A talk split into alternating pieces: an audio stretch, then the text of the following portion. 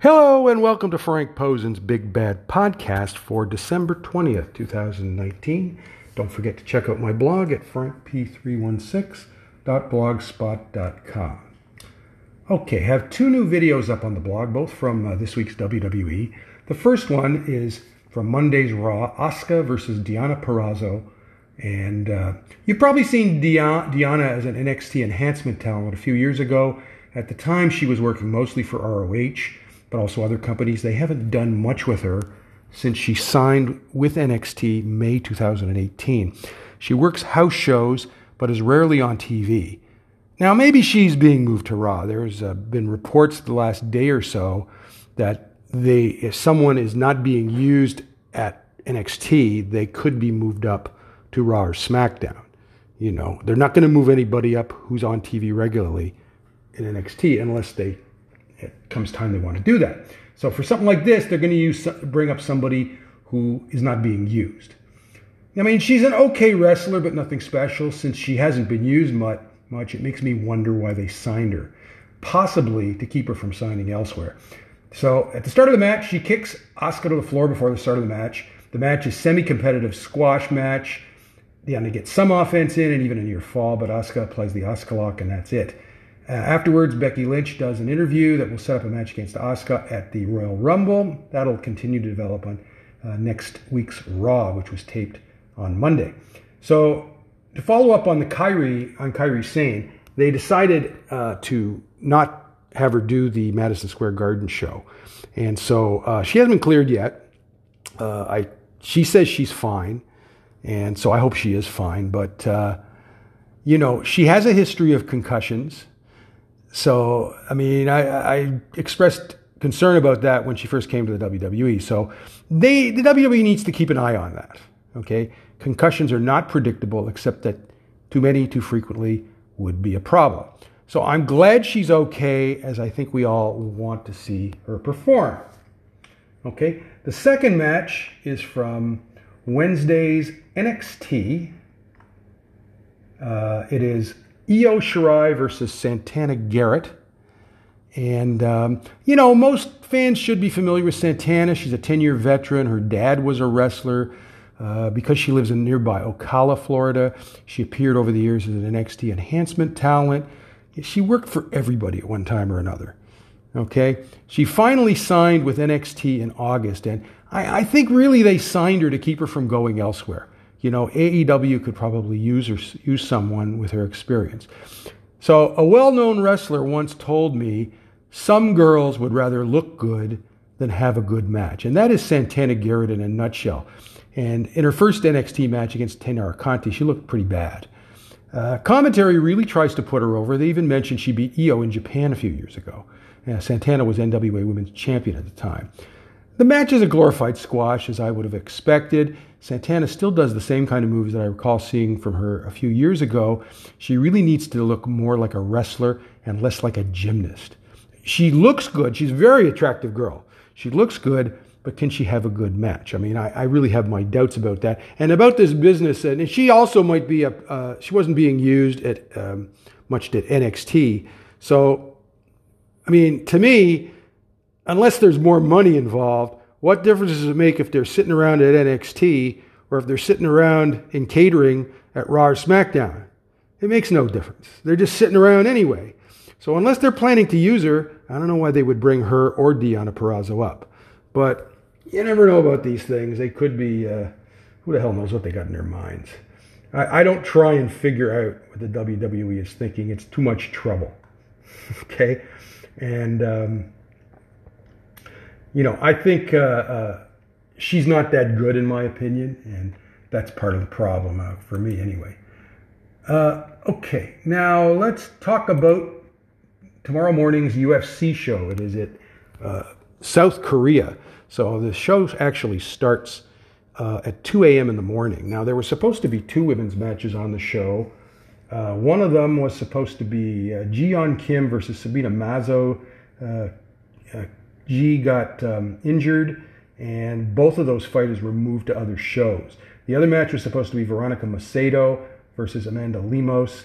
Uh, Veronica was supposed to fight in Brazil a few weeks ago, and she um, started having headaches, I think, at the last minute and dropped out. So she's not doing this match either. She has been replaced on this show by Miranda Granger. So, um, so it's Amanda Lemos versus uh, Miranda Granger. Amanda is from Brazil. Uh, she we saw her in 2017. Uh, she lost to um, Alexis Davis at uh, bantamweight, and then she tested positive for stanozolol. Okay, so she had a two-year suspension, and this is her first match back after that suspension. Okay, I think she was supposed to have a match in August, and it got canceled, if I remember correctly. Anyway, the point is, is that she's now at strawweight because that's this fight is at strawweight. She's now at strawweight, so I don't know. We haven't seen her in, in like over two years, so who knows, right? She might be good, she might not be good. Anything's possible. Her record is six one and one. Okay, her only loss was her last fight in the UFC, and I don't really count it because it was like over two years ago and at a different weight class. All right, Miranda Granger uh, is from uh, Everett, Washington. Uh, trains at Charlie's Combat Club. Her record is 7-0. 7-0. She uh, won her UFC debut over um, Hannah Goldy, who uh, was a winner on um, uh, Dana White Contender Series. So, you know, she looked pretty good in that match. So I'm not sure if Amanda is a better fighter or not. It's difficult to say. Like I said, I'll be up watching this tomorrow morning, and we'll see. We'll see how it goes. All right. And as usual, I will have the video up on Sunday morning, or maybe Saturday night, considering when the show is. Okay, we have three three new fight announcements. Uh, on Monday, Megan Anderson announced that on the Ariel Helwani show that uh, she will face Norma Dumont on EFCN, UFC on ESPN Plus 27, February 29th at the Chartway Arena in Norfolk, Virginia. Megan is 29 years old from Australia. She trains with UFC fighter James Krause in Kansas City. She's six feet tall, which attracts a fan base of weirdo fanboys. But she's nothing special as a fighter. I mean, Look, she can't drop the bantamweight because she's tall, uh, so it's difficult finding opponents for her.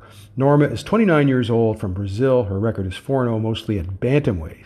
So she's five foot seven, so she's giving up a lot of size. And regardless of how this fight turns out, don't be surprised if Norma drops down to bantamweight.